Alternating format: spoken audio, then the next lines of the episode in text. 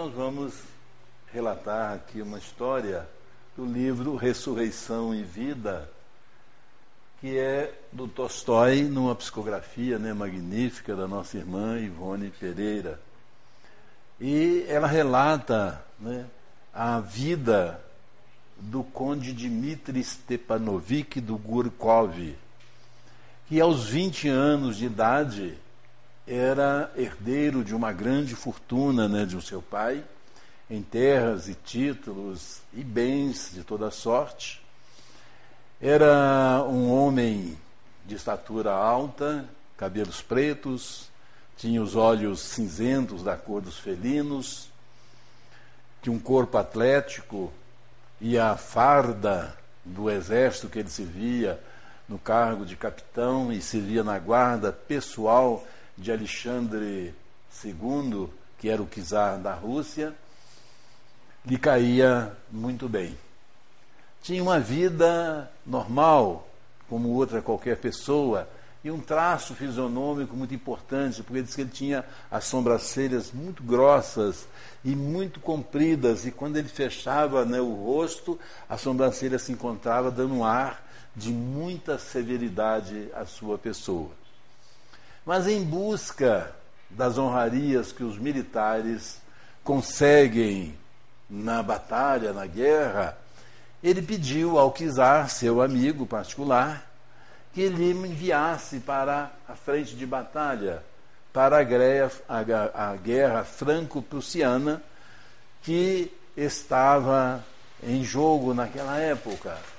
E apesar do czar não desejar, porque era um amigo dele, e sabia que na frente de batalha sempre ocorre incidentes, mas para satisfazer um amigo, permitiu que para lá ele fosse.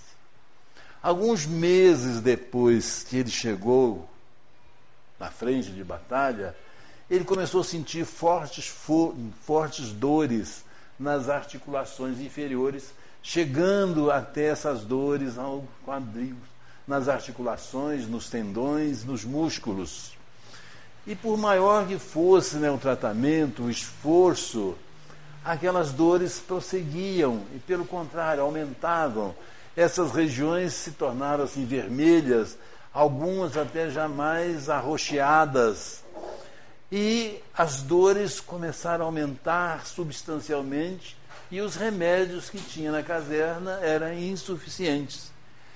E por isso ele resolveu voltar para sua casa, para sua mansão, onde residia na cidade de Kiev, que na época era toda a Rússia, hoje, né, é a Ucrânia. E ali as dores continuaram. Quem passava no passeio da mansão podia muitas vezes, principalmente nos dias muito frios, ouvir os urros que ele dava em face das dores atrozes, o sair e entrar de farmacêuticos, de empregados, de todas as pessoas que tinha algum remédio, alguma coisa que pudesse aliviar as dores, né, do barão. Mas tudo era em vão.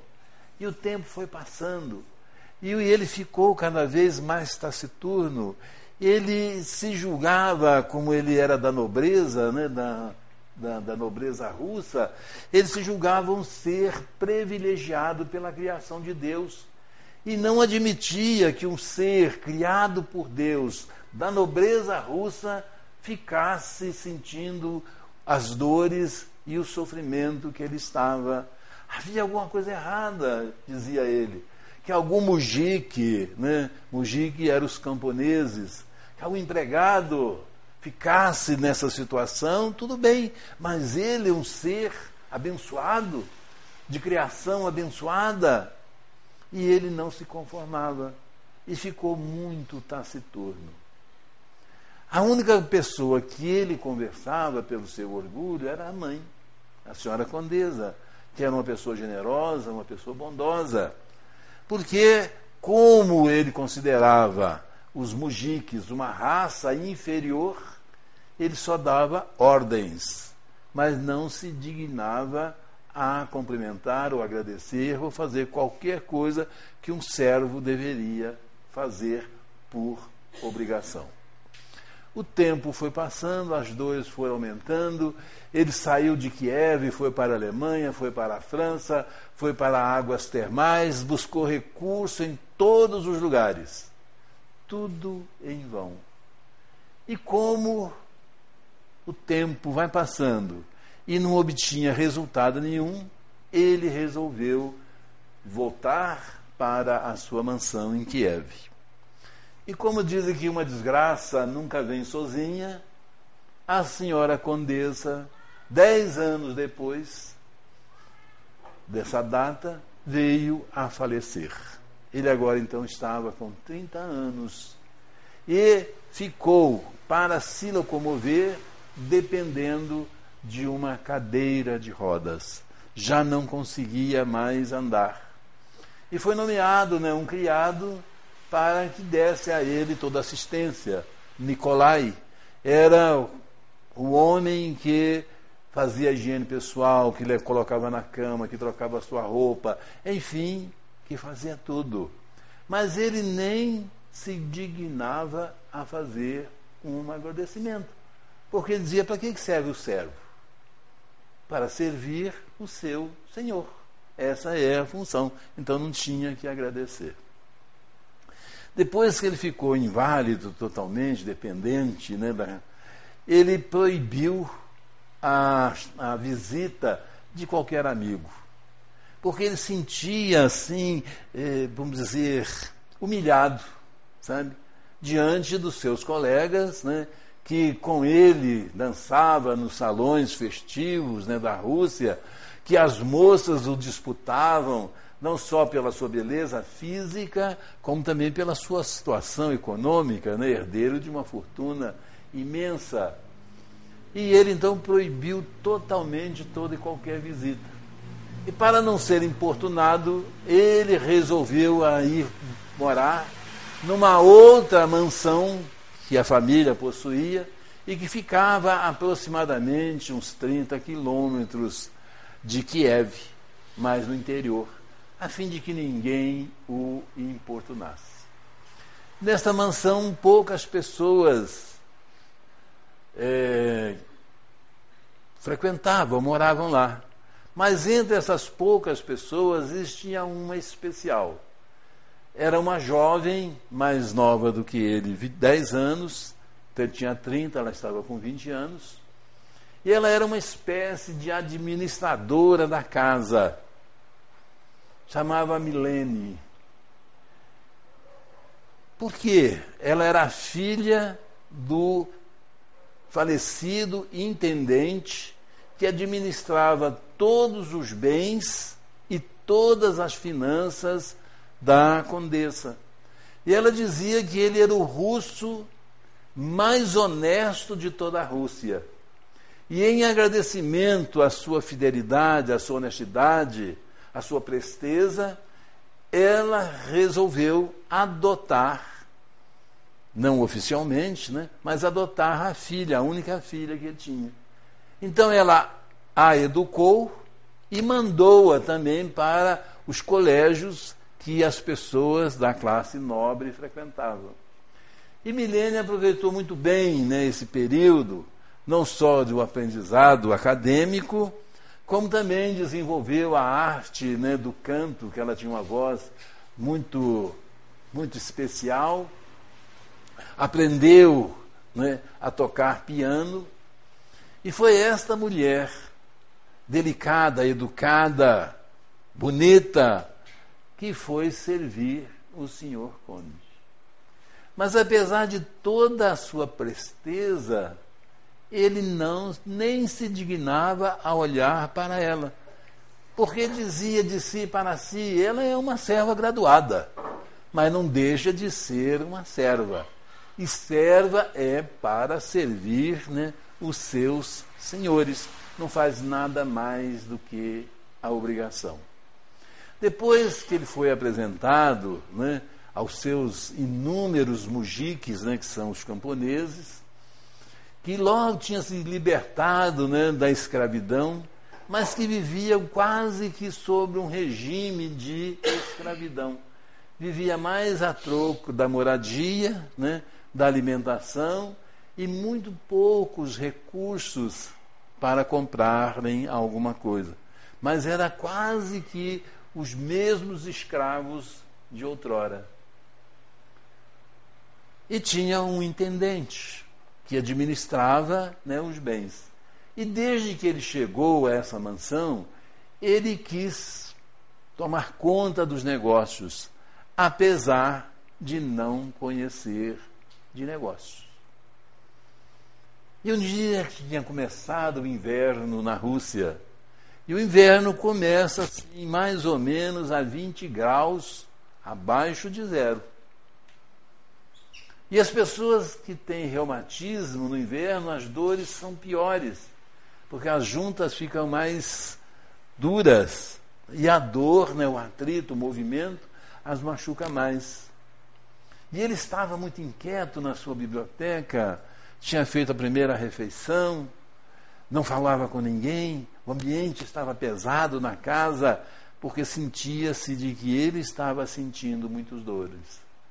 Mas Milena, com aquela delicadeza que era peculiar, aproximou-se e disse: Senhor, desculpe interrompê-lo na sua meditação. Ele já está interrompendo. De que se trata? O nosso intendente precisa falar-lhe. O assunto é importante, porque trata-se da exportação do feno e da alfafa que foram enviados para a Suécia. E eles, por que não mandou entrar de uma vez? Eu não preciso de intermediários para falar com o meu intendente. E ele veio, o intendente. Tirou os sapatos, chegou no tapete, tirou o chapéu da cabeça, rodopiava, as mãos dele estavam cheias de papéis. E ele humildemente falou: olha, eu sinto muito, mas os compradores da nossa exportação de alfafa não querem acordar e pagarem o preço ajustado com o senhor. Alegam que a mercadoria é de segunda, o que não é verdade. Mas eu até preveni o senhor lembra? Que nós deveríamos continuar vendendo para os nossos compradores aqui da Bulgária, porque é mais perto. O frete de Kiev para a Suécia é uma distância muito longe, muito cara, e a mercadoria chega lá fora de mercado. E ele, se vendo pego na sua própria incompetência, né, comercial, teve um momento, né, de explosão, de pânico, e começou a xingar todo mundo. Xingou o intendente, xingou os seus empregados, falou que a mercadoria realmente deveria ser de segunda categoria, xingou o governo por permitir preços tão baixos, né, do feno, da alfafa, do trigo e de outras mercadorias agrícolas. E por fim, ele pegou aqueles papéis e julgou em cima do intendente, pegou o livro que ele estava lendo, julgou para longe, deu um murro na mesa que o Savonar, que é o lugar que coloca o chá, né, eu nem sei como é que é, sabe? Quase entornou, não fosse Milena vir correndo e apanhar, porém o pratinho que estava com os biscoitinhos, né, da sua preferência, caíram, que ela apanhou imediatamente, e aquela cena desagradável dispensou o intendente. Mas com o intendente tinha havido o seu filho de 10 anos, um menino esperto, muito ativo, mas que nunca tinha entrado naquele palácio, naquela mansão. E ele queria também conhecer o conde, porque para ele o conde era um semideus, porque todas as terras que ele conhecia pertenciam ao conde. Além do mais, ele era considerado herói da guerra da Crimeia. Então, ele, filho do intendente, viu aquela cena E ele fez um comentário, um desabafo com a tia dele, porque ele estava entre a cortina que separava a sala, né, do corredor. Então diz assim: eu também, Milene, tenho um irmão doente, paralítico, e ele não ofende a ninguém. O senhor Conde, por ser paralítico, não podia fazer isso com o coitado do meu pai. Mas ele falou achando que o Conde, num tom de voz que achou que o Conde não pudesse ouvir. Mas ele ouviu. Ouviu, olhou para trás e falou: quem está aí e por que está aí? E Milene, pegando ele pela mão, diz: trata-se de meu afilhado. É o filho do intendente que acabou de sair, veio para lhe conhecer e lhe desejar boa saúde. Mas já está de saída. E começou a caminhar e disse: não, vem cá, traz essa criança aqui. E ela pensou: nossa, vai ter outra cena agora de descompostura. Mas ele perguntou: como é que você chama? Ele disse: me chamo Peters. Quantos anos você tem? Eu tenho 10. Você me parece que disse que tem irmão? Ele disse: eu tenho 5 irmãos. Não, mas você falou que tem um que é assim, paralítico, igual a mim. Ele disse: não, muito pior do que o senhor. Por quê? Porque o meu irmão, ele não pode deitar. Ele fica igual um recém-nascido. Precisa fazer tudo para ele. Ele só mexe com os olhos, com a boca, não mexe com os braços, nem com as pernas, e nem a coluna dele dobra. Ele fica só na horizontal.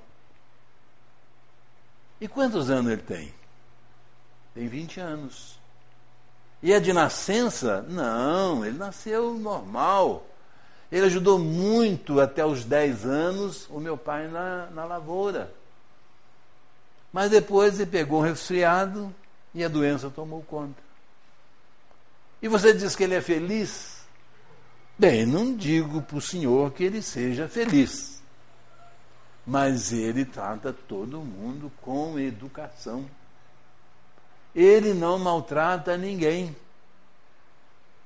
porque mesmo a mãe ensinou para ele que a pessoa doente tem que ser resignada, porque se não for resignada, a dor aumenta. E ele é uma pessoa muito resignada. Por isso eu acho que ele se sente bem. O Peter era uma criança assim, bastante destemida. Ele olhava nos olhos, né, do Conde. Ele não tomou benção nem quando chegou e nem quando saiu, como era costume de todos. No dia seguinte, para surpresa do pessoal, ele falou que ia sair. Milena disse: mas não pode, o senhor não pode sair com um tempo desse, já começou a nevar, o seu estado de saúde vai piorar. Ele disse: mas eu vou sair.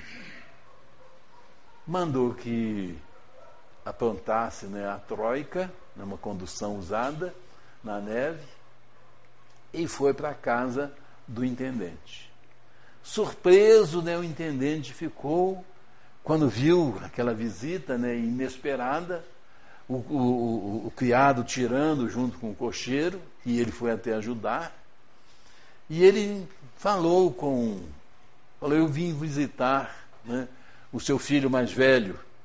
Onde ele está? E o intendente mostrou que ele estava deitado, né, numa cama, próximo, né, a uma lareira, aquecendo pelo fogo da lareira. E ele disse: eu vim fazer uma visita para você. Só ontem que eu tomei conhecimento da sua pessoa. Nem o seu pai, nem Milene nunca me falaram a seu respeito. Senão eu já teria vindo há mais tempo. Afinal de contas, nós somos companheiros da mesma desgraça. E o rapaz disse: eu agradeço imensamente a honrosa visita que o senhor me faz e a nossa casa, mas posso lhe garantir de que eu não sou um desgraçado. Como que não é? Com 20 anos, deitado nessa cama, sem mexer com os braços, sem mexer com as pernas, totalmente inválido, como é que o senhor não é um desgraçado? por um raciocínio lógico. Veja o senhor, moro numa casa boa, estou aquecido, sou tratado por 10 mãos caridosas que me higienizam, que me alimentam. O que está me faltando? Absolutamente nada. Eu não preciso de nada. Eu tenho tudo. A única falta que eu tenho, a única coisa que me aborrece é não poder levantar dessa cama para ajudar o meu pai na lavoura. É a única coisa. Ele disse, mas eu não acredito no que eu estou ouvindo. E ficava pensando. Não, ele é conformado, resignado, porque é um mujique. Ele não sabe as coisas boas que tem na vida lá fora para as pessoas desfrutarem. Por isso que deve ter essa resignação. Mas aí ele diz assim, olha, senhor Conde, eu tenho que agradecer muito a Deus, porque existe sempre pessoas que ainda têm um sofrimento maior do que o nosso. O senhor conhece o Tito Jerkovi? Ele disse, não, mora nas suas terras. E por quê? Porque além de ser inválido como eu, ele é cego e não tem parentes. Ele vive pela caridade dos vizinhos, dos amigos. Peter mesmo conhece muito. Muitas vezes vai lá na casa dele para levar as coisas que a mamãe manda. Ele sim, porque ele fica o dia inteiro sozinho, a não ser quando chega uma pessoa ou outra. Então imagine o sofrimento dele. Ele disse, e aonde que é? Ele disse, bom, como eu disse, aqui nas suas terras, e o Peter sabe. Como é que é o seu nome? Ele disse, meu nome é Ivan. Fiou a mão na carteira, tirou 2 notas de 20 rublos, deu para ele e disse, é para você comprar o que você desejar para você. Ele pegou aquele dinheiro, chamou a irmãzinha menor, falou, aqui, como é que Deus é misericordioso? Está vendo aquela boneca que você tanto deseja, que o papai não pode comprar? Agora toma o dinheiro, compra a tua boneca. O que sobrar, você compra um lenço para fulano, um apito para o Peter, e ali mesmo ele distribuiu. E a menina perguntou, e para o senhor, Ivan, o que eu vou comprar, meu irmão? Para mim nada, eu não preciso de nada, eu tenho tudo. E ele falou, mas como é que alguém que não tem nada pode dizer... Não é obsessor não, é só o corpo mesmo. Pode dizer que tem tudo na vida. E saíram para visitar o Tito. Quando chegaram, ele já sentiu um mal-estar, porque havia muita sujeira, porque não tinha ninguém limpasse, né? Então a sujeira foi acumulando, que agora estava meio empedrada por causa da neve, né, que ia solidificando. O portão já tinha se arrancado da dobradiça, estava no chão. Eles enfiaram a mão, né, na porta, qualquer pessoa podia abrir a casa, né, mexer na tabela, e abria. E o Petra, ô Tito, bons dias, como está passando? Está bem hoje? Ele disse, eu estou bem, na graça de Deus, eu estou muito bem. Eles têm uma visita aqui para o senhor. Quem é? O Conde Dmitry. Ele falou, ô Conde, que prazer. A sua visita parece muito com os gestos da sua mãe, que era uma pessoa generosa quando ela morou aqui com o senhor, seu pai. Parece aquela visita, né, fraterna que ela sempre fazia. Ele disse, eu vim fazer uma pergunta, a sua doença é de nascença? Não, eu servi até na guerra da Crimeia, trabalhei muito aqui com o senhor, seu pai, no campo. Hoje eu tenho 52 anos, né, de idade. E há 20 anos, né, que eu fiquei doente depois que eu voltei da guerra da Crimeia. E infelizmente, além da paralisia, né, atacou as minhas vistas e eu fiquei cego. Ele disse, como é que o senhor vive? Com a graça de Deus eu vivo muito bem. Não me falta nada. Os vizinhos provêem de todas as minhas necessidades. Não falta vizinho aqui. E eu ainda tenho um mendigo que durante a noite ele não tem onde ficar, então ele vem para aqui, fica abrigado, se abastece do que sobra O que sobra é meu, porque no outro dia vem de todos os vizinhos, ele que acende a lareira para mim e me dá as notícias do que acontece lá fora. Eu sou uma pessoa feliz. Mas não é possível, como é que uma pessoa sem nada, sofrendo desse jeito, pode ser feliz? Eu tenho tanta coisa e me julgo um homem infeliz? E aí o Tito rematou dizendo para ele, olha, nas suas próprias terras ainda tem gente que sofre mais do que eu. Ele disse, não é possível. Existe, o senhor conhece ou já ouviu falar no Elias Petorovic? Ele disse, não. Por que ele é pior do que você? Porque ele tem, apesar de ter uma mãe, a mãe considera ele um fardo pesado. A mãe o trata como se ele fosse um cachorro, pior do que um cachorro. A mãe o bate, maltrata, e ele não tem mais sentido. Eu não sei nem, pelos que as pessoas me contam, eu não sei nem se ele dá conta de si do que ele é. E aí foram para a casa do Elias. Fiou a mão na carteira, tirou 4 notas, né, de 20, de 20 rublos, e deu para o Tito, que imediatamente também falou, ah, que ótimo, vou mandar comprar, né, a bota, falou da uma senhora, que levava alimento para ele. Ela tinha que esperar o marido chegar para vestir, calçar a bota dele para poder ir, né, e não ter o contato com a neve. Aí eu mando comprar, então, uma bota, né, para ela. Para o mendigo, os tamancos dele também estão muito ruins. E ali ele distribuiu aquele dinheiro, porque disse que não precisava absolutamente de nada. Quando eles chegaram na casa, né, do Elias, a mulher estava na frente. Já não tinha aquela miséria do Tito, mas era porque tinha, né, tinha 2 cabras, tinha um cabrito, tinha algumas galinhas, uns porquinhos. Mas tinha assim um quintal acumulado, entulhado, né, de coisas imprestáveis, né, que ela guardava e tal. E aí ele disse, me informaram que aqui tem um doente e eu vim visitá-lo. Ela olhou aqueles cavalos, aquela troika, as vestimentas, né, e viu que se tratava de pessoa rica, né. Ela disse, o senhor me desculpa, mas eu não tenho, né, acomodações suficientes para receber visita, mas o meu filho está ali. É aquilo ali, ó. Aquilo é a minha desgraça. O senhor imagina o que eu tenho que fazer. Eu planto aqui, planto acolá, para ter alguma coisa para comer, e aquilo come que o senhor não imagina. Presta atenção, veja como ele está roliço. E quando ele está com fome, ele grune. Ele fala, ele grune tão alto que ele espanta as minhas galinhas. Eu poderia estar empregada, né, na casa de uma pessoa rica, onde eu estaria abrigada, comendo bem. E ele ficou assim impressionado, porque ele disse, minha senhora, mas ele é seu filho. Filho? Que filho? Antes ele não valia para qualquer coisa, ele dava uns ataques, mas depois houve uma explosão na fábrica que ele trabalhava, na fábrica de álcool, e ele ficou assim. Tem hora que eu bato nele, eu esmurro. Eu não sei se ele está sentindo, eu não sei se ele está sentindo, porque ele ri e chora, ri e chora, ri e chora. E ele disse, calma, minha senhora.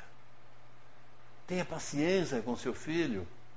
Ele mesmo estava estranhando essa mudança que ele não sabia como, que estava ocorrendo com ele, a respeito do tratamento com outras pessoas.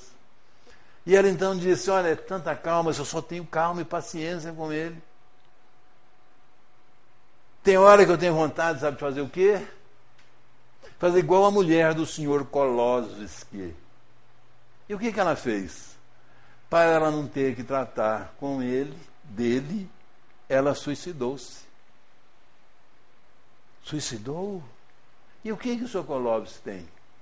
Bem, ele é aleijado assim, igual o senhor, mas ele tem uma outra doença que eu nem gosto de pronunciar o nome.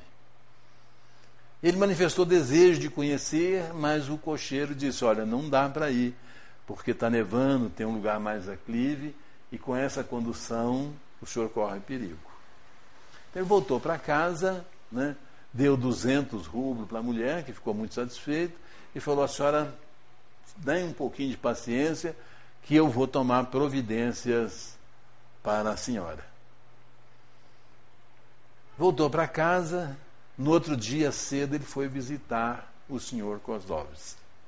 Quando ele chegava na porta, alguns trabalhadores que trabalhavam no campo disseram: não entrem, se trazem esmolas, deixai as esmolas no portão, que o criado vem buscar. Não entrem, porque aí mora um leproso. Aí ele falou com os criados: eles disseram leproso? Falaram. Aí os criados falaram: excelência, não convém o senhor se arriscar, o senhor pode pegar a doença. Ele disse: não, eu nunca vi um leproso, eu vou entrar. E bateram palma, né? E veio o criado atender. Tratava-se de um anãozinho, muito prosa, mas que não apresentava nenhum sintoma de doença. Pelo contrário, ele estava saudável, vermelho, né? E aí o anãozinho, saudando, né, disse: bom dia, né, senhores, se trouxeram esmola, podem deixar, que eu apanho. Ele disse: nós trouxemos, mas também desejamos visitar o senhor Kozlovski. Ele disse: isso é impossível. O senhor Kozlovski não recebe absolutamente ninguém. Seria muito ruim para ele e para a pessoa que vai visitá-lo. O senhor pode falar comigo. Hoje eu sou as mãos, sou os olhos, sou os ouvidos do senhor Kozlovski. Fale comigo. É a mesma coisa se eu estiver falando com ele. Eu quero visitar o senhor Kozlovski. Vai me anunciar. Afinal, eu sou o proprietário dessas terras e sou capitão do exército. E, intimado assim, né, o intendente ficou surpreso, né, de ver aquele homem descer carregando, sendo carregado, né, pelos dois seus empregados. Abriu as portas, né, de par em par, para facilitar, né, o acesso. E quando chegou na sala, ele havia combinado com os empregados, falou: eu vou tomar todo cuidado, eu quero ver, porque eu nunca vi um leproso e também nunca vi um monstro, conforme falaram que ele é. Vocês vão me sustentar no ar, eu não vou nem colocar os pés no chão. A visita também vai ser rápida. Mas quando ele chegou na sala e que ele olhou o senhor Kozlovski, que estava sentado numa cadeira de rodas, os seus olhos grudaram de tal forma que ele não conseguia falar nada. O anãozinho que disse: senhor Kozlovski, temos visita. Eu tentei impedir de todas as formas, mas insistiram tanto que eu não tive como impedir. E o senhor Kozlovski, com a voz roquenha, disse para eles: eu já esperava visitas. Os nossos amigos espirituais já tinham me avisado. Só que eu pensei que se tratasse de visitas espirituais. Mas de quem se trata? Trata-se do conde Dmitry Stepanovich do Gurkov e os seus pajes. E o conde então disse: venho lhe visitar, senhor Kozlovski. Se o senhor necessitar de alguma coisa, pode me dizer, que eu providenciarei imediatamente. Ele disse: eu não preciso de nada, meu filho, mas quero conversar com o seu amigo. A figura era assim, de causar espanto a qualquer pessoa. Ele não tinha mais nenhum fio de cabelo. Os olhos cegos, com a membrana embraquecida descendo sobre os olhos. A carne, o corpo arroxeada. As sobrancelhas tinham sido carcomidas pela lepra, como a narina e os lobos das orelhas. Não tinha um dedo dos 10 das duas mãos. A pele dele, né, escaladrada,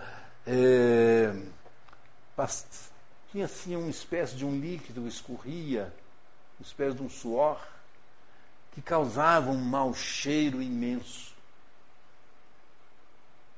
E a voz era rouca pela falta, né, das narinas.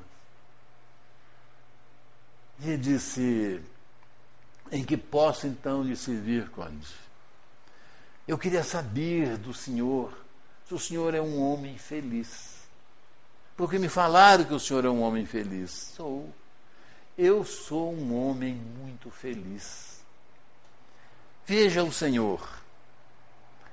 Na minha vida, eu fui farmacêutico, tive muitos recursos. Depois, pela política existente, me tomaram tudo, me mandaram para a Sibéria. Karl, que é o meu anjo bom, que me ajuda na vida, foi colocado na minha porta e eu os criei com todo zelo e consideração.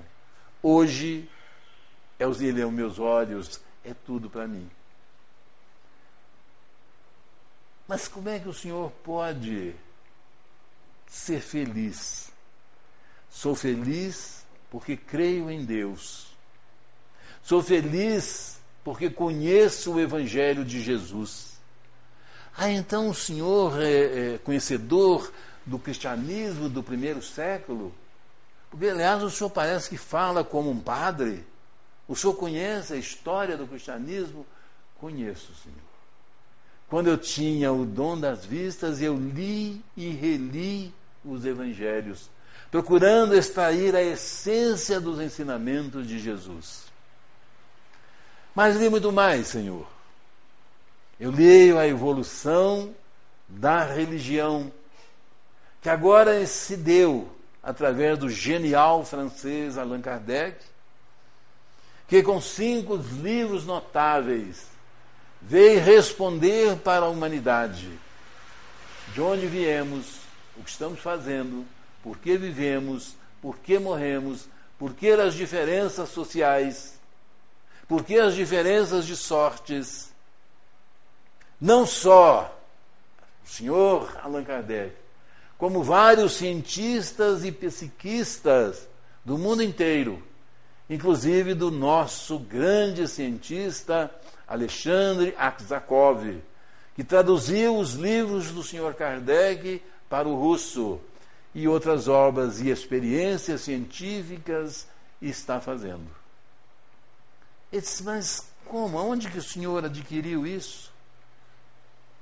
Bem, Karl trazem da cidade, quando ele vai, alguns jornais. Eu vi os anúncios, ele escreve para os autores e para os editores, ou editores, conta a minha situação e eles mandam os exemplares, o qual eu lia e agora ele lê para mim.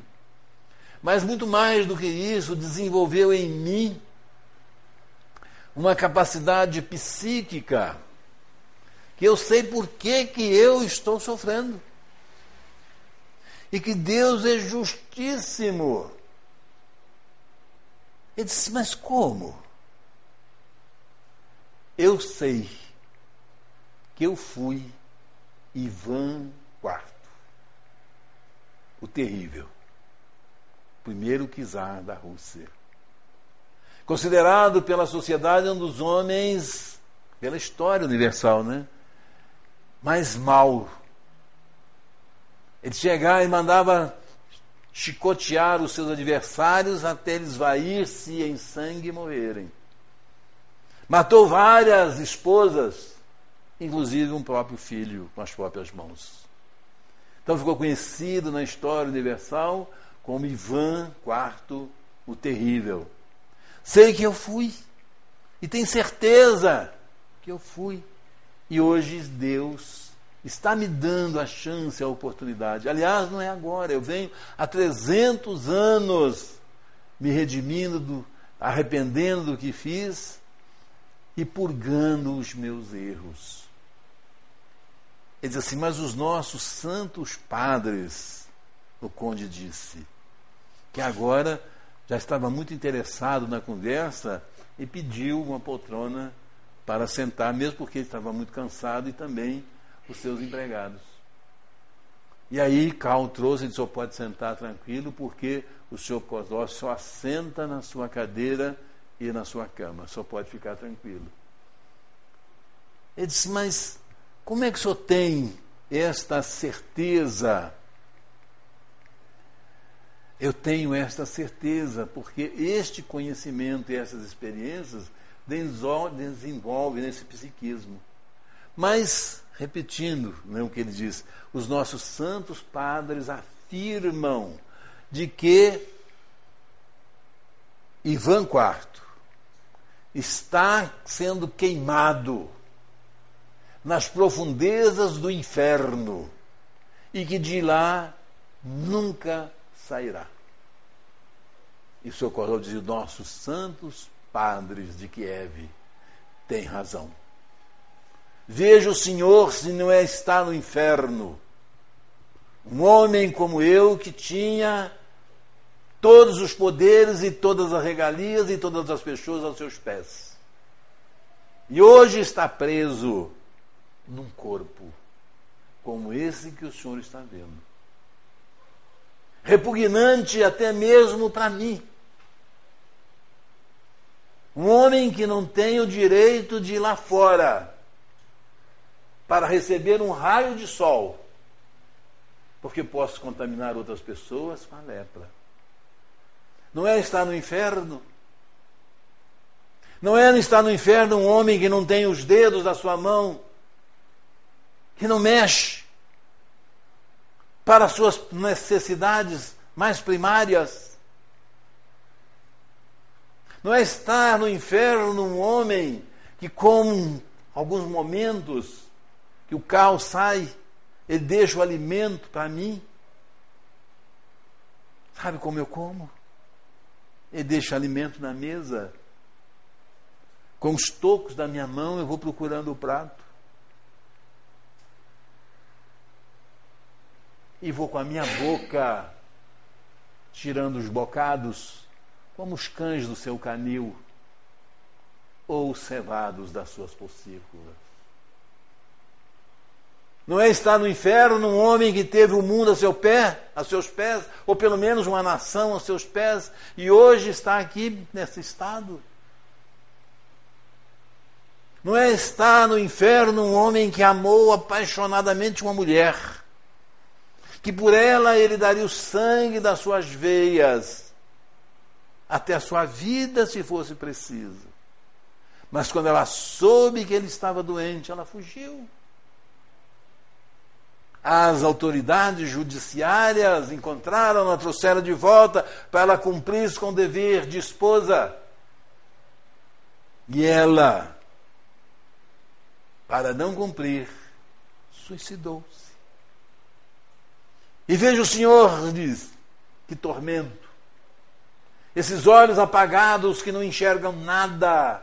A única coisa que veem é a minha mulher, perambulando por esta casa, sem saber se está viva, sem saber se está morta, rogando-me perdão, perdão. Ela sim, senhor, que é uma pessoa infeliz, não eu. Porque eu sei que depois desse corpo todo mutilado, a minha alma estará livre, livre. Porque se eu não paguei todos os meus pecados, pelo menos grande parte deles eu terei pago. Ela não tem esperança. E o conde disse: "E que tu fazes? O que tu fazes?" Nesses momentos que nem os infernos souberam copiar, ele disse: "Eu oro por ela. Eu peço a Deus, a ela, que dê um descanso, que dê uma tranquilidade."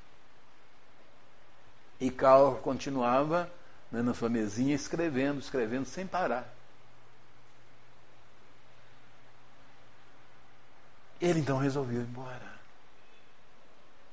Foi-se. Karl, quando chegou na beira do portão, colocou, né, no bolso dele um papel com os escritos.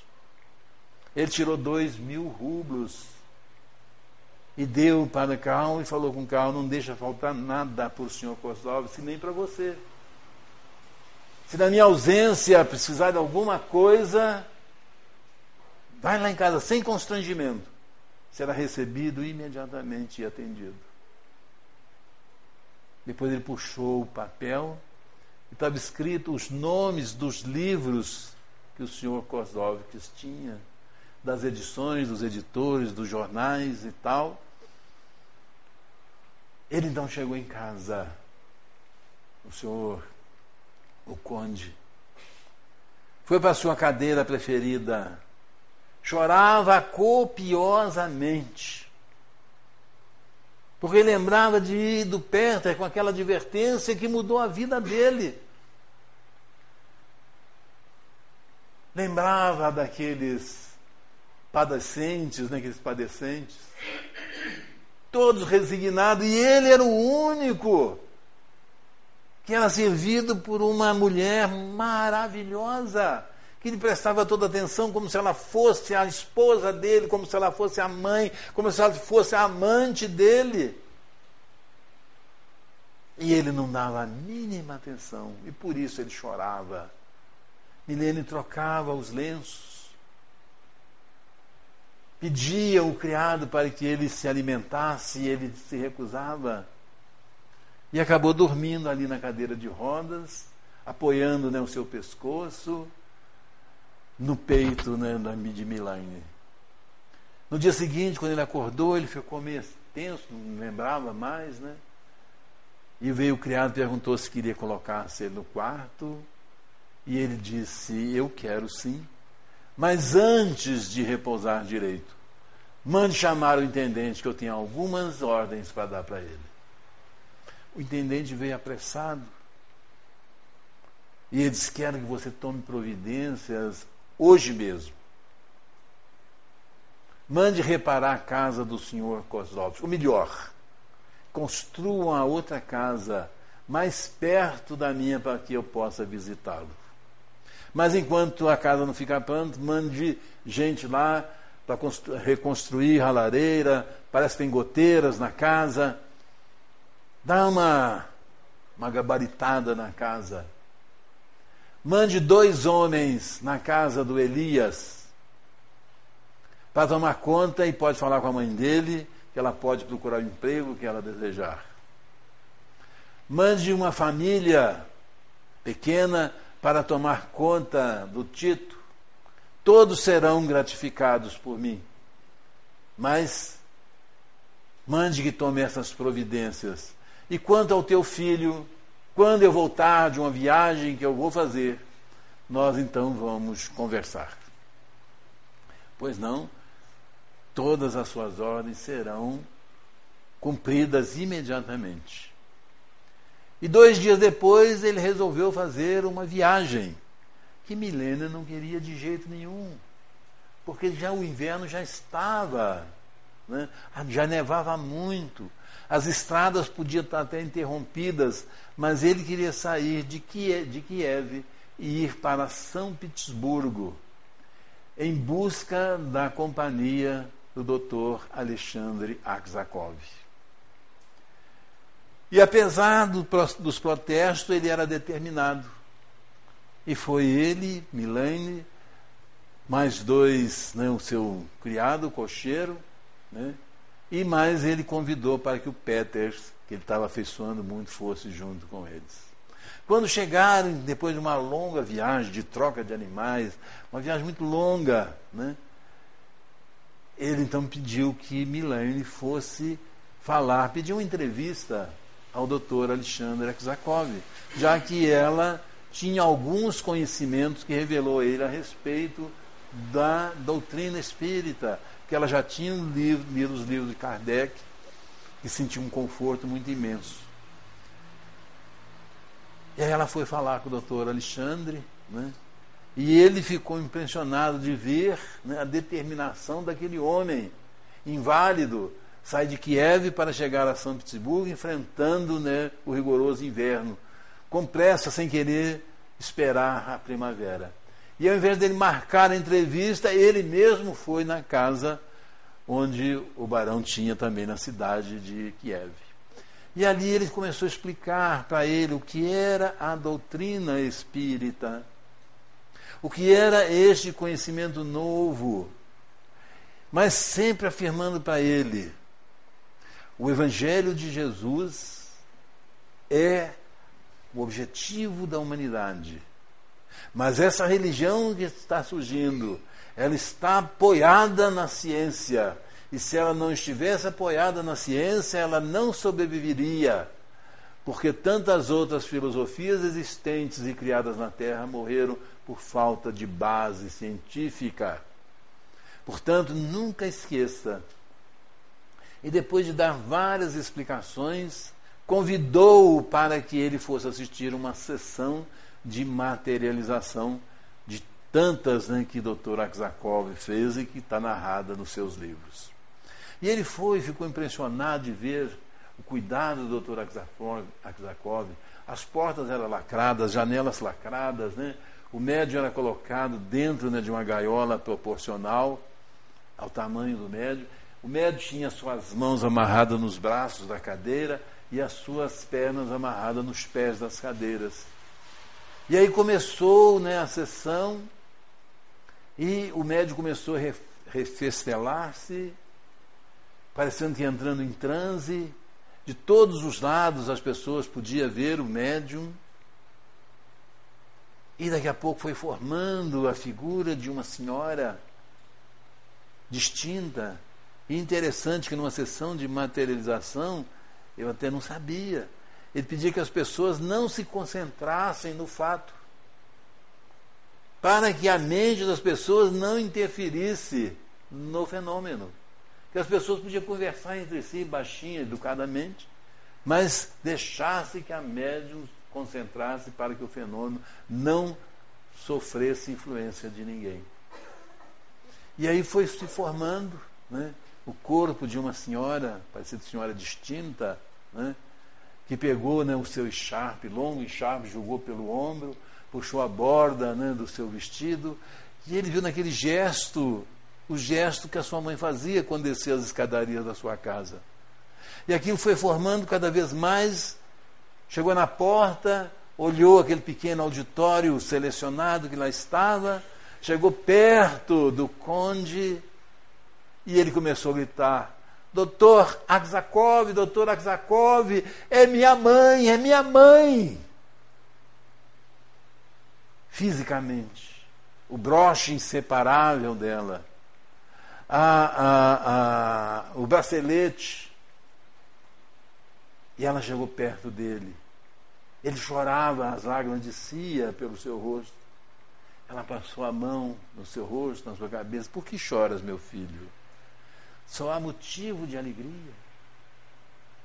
Eu tive a incumbência de lhe criar na terra. Espero que você jamais exacre a doença que você tem. Imagine você orgulhoso do jeito que você era se você fosse uma pessoa perfeita. O que ia fazer você da sua vida?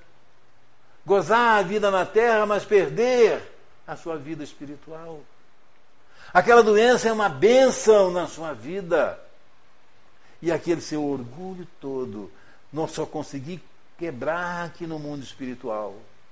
Fui eu que intuí o pequeno Peters, pequeno daquele tamaninho, mas que ele desafiou, coisa que ninguém tinha coragem de fazer. Eu o acompanhei em todas as visitas que você fez, naquelas pessoas que moravam nas suas terras, que eram realmente sofredores, mas que eram pessoas resignadas. E você era o único resignado. Por isso, meu filho, essa doença foi uma bênção. E eu espero que daqui para frente você possa ter um outro modo de vida com os conhecimentos que você vai adquirir dessa doutrina consoladora. E terminou aquela sessão E ele saiu dali profundamente agradecido. Outras sessões aconteceram, outros fatos históricos estão. Eu recomendo a vocês que leiam o livro, mas se eu for contar tudo, nós vamos ficar aqui até às 9h30. Né? E a gente tem que ter, né, disciplina. O fato é que ele voltou para Kiev. Eu vou pedir uns 5 minutinhos para me resumir. Né? Ele voltou para Kiev e agora foi muito mais, né, agradável, porque já voltou na primavera, né? E se declarou, né, a jovem, né, mais nova do que ele, 10 anos, né? E se casaram. Né?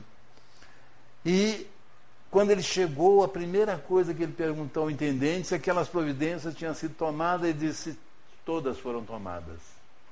Nós construímos em tempo recorde a casa do senhor Kozlovski, mas ele só viveu no conforto da casa 2 meses e veio a falecer. Agora só está morando lá o Karl. Ele disse: eu não lamento, porque viver como ele vivia tinha que ser um herói. Somente um herói, um super-homem, poderia viver as agruras que esse homem viveu. Mas ele é o meu irmão. Foi ele que me despertou para as grandes verdades, né, da vida. E aí, quando ele chegou em casa, já casado, agora, ele pediu a Milena que abrisse o Evangelho de Jesus. Porque o que caísse, ele iria ter como meta da sua vida aqueles 3 ensinamentos. Ela disse: mas cada evangelho tem vários versículos. Ela disse: vou fazer como fazia na escola de catecismo. A professora abria o livro, a gente fechava os olhos, corria o dedo. Onde o dedo parava era o versículo destinado a cada um. E aí caiu naquele versículo de Mateus: vinde a mim, todos vós que estáis aflitos e sobrecarregados, que eu vos aliviarei. Tomai sobre vós o meu jugo e aprendei comigo, que sou brando e humilde de coração, e terei repouso nas vossas almas. Ele disse: muito bem, é isto.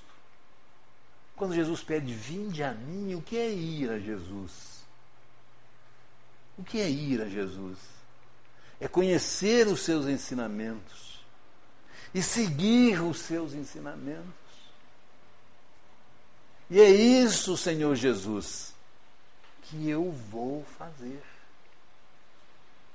Vou procurar seguir os seus ensinamentos, domar o meu gênio impossível, pagar pelos meus erros e aproveitar as bênçãos dessa doutrina consoladora que eu estou conhecendo. Aí foi para o segundo. Ele diz assim: eu sou a luz do mundo. Vós também sois. Aquele que me segue jamais andará nas trevas. Ele diz: sensacional. Eu era um cego. Eu tinha tudo materialmente, mas era um cego. Agora que eu te conheço, Jesus, eu sinto o que é ser feliz realmente. Muito obrigado, amigos espirituais, porque isso também será tema para minha vivência a vida inteira. E depois caiu num versículo mais longo, que nós vamos resumir por causa do horário, que é aquele que faz, né, que o Senhor separou os bodes das ovelhas. E que quando ele teve fome, teve sede, ele foi atendido. E perguntaram a ele: Senhor, mas quando foi que te vimos com fome, com sede, e te atendemos? E Jesus: todas as vezes que atender a um destes mais pequeninos, é a mim mesmo que está atendendo. Ele aí não fez nenhum comentário, porque isso aqui está um programa de vida. E eu vou usar os meus recursos para atender os pequeninos de Jesus. Não só materialmente, mas quero atendê-los espiritualmente também. Mandou construir nas suas terras um hospital. Chamou o arquiteto, chamou todas as pessoas para construir o mais rápido possível. inaugurou o hospital com o nome Hospital Kozlovski. Karl tinha muita sabedoria sobre o Evangelho de Jesus, passou a dissertar para os mujiques o Evangelho de Jesus, agora com as luzes da doutrina espírita. E, numa tarde em que ele estava, Milena na varanda trouxe, a alegria da vida de qualquer casal, que foi o filho que Deus os deu. Eu falo para vocês, meus amigos, leiam, porque são mais ou menos perto de 90 páginas, e para a gente louvar 90 páginas dentro de uma hora é muito difícil. Então nós fizemos alguns toques, não só essa lição, como o Reino de Deus, Ressurreição e Vida, tudo nessa obra, e o Paralítico de Kiev. Muito obrigado pela atenção carinhosa de todos vocês.